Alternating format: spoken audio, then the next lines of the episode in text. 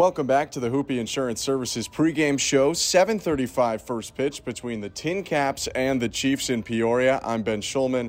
With me is outfielder Corey Rosier. Corey, how you doing? I'm doing good. How are you, man?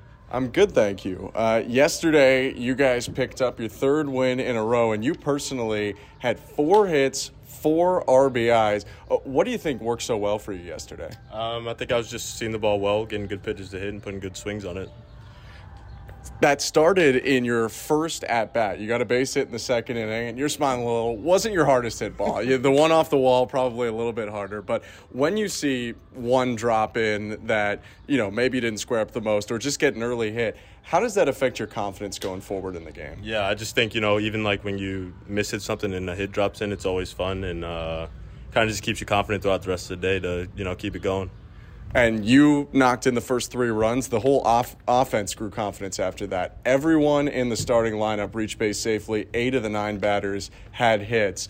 When the team is doing that, do you guys feed off each other? What's it like in the dugout when the offense is really clicking? Yeah, man, I really think uh, hitting is contagious. So when uh, one or two guys gets rolling, everybody sees that and kind of like gains confidence off of it, stepping into the box and passing it down the line. So Speaking with outfielder for the Tin Caps, Corey Rosier. Now, yesterday was one of your best games of the year, but it's really been a trend this entire month. You're hitting in the mid threes. Last 10 games, you're almost hitting 500. Was there an adjustment? Did something change, or are things just kind of coming around? I think things are just uh, coming around and evening out. There was a few adjustments I made, you know, with the swing to uh, just tweak and tinker, tinker a little bit. You know, going through a season, your swing's not going to be the same in the beginning as it is going through. So what looks different from it now from earlier in the year? Yeah, I think I uh, just kind of lowered my hands, trying to be more direct to the ball, and uh, it's, it's been working. So keep rolling with it. it's always the little stuff that makes the big difference. Uh, another thing, you know, talking with manager Brian Esposito earlier in the month, uh, he told me that he challenged you to step it up, that he thought there was more that you could provide, and you have come through with this hot streak in July. What was it like to hear that from Espo? Uh, I think it was just, you know, kind of the fire I needed, man. Just knowing that there's, you know, people throughout the organization who believe in me and having someone who can come to me and challenge me to be better, um, holding each other accountable is really big. So I think it lit a fire under my ass and uh, got me going, really. There are lots of different styles of coaching are you a guy who generally likes to be challenged? I know some guys, you know, it's it's better to think positively and, and move on. Some guys want to be challenged constantly. What has worked best for you throughout your career? I personally think being challenged. Um, a couple of my college coaches, you know, were the same way, staying on me. If if I wasn't giving my best one day, they were always, you know, come on, let's go, and picking it up. So uh, I, I, def- I definitely like to be challenged for sure. How has this staff, not just Espo, but everyone around, uh, impacted your game this year?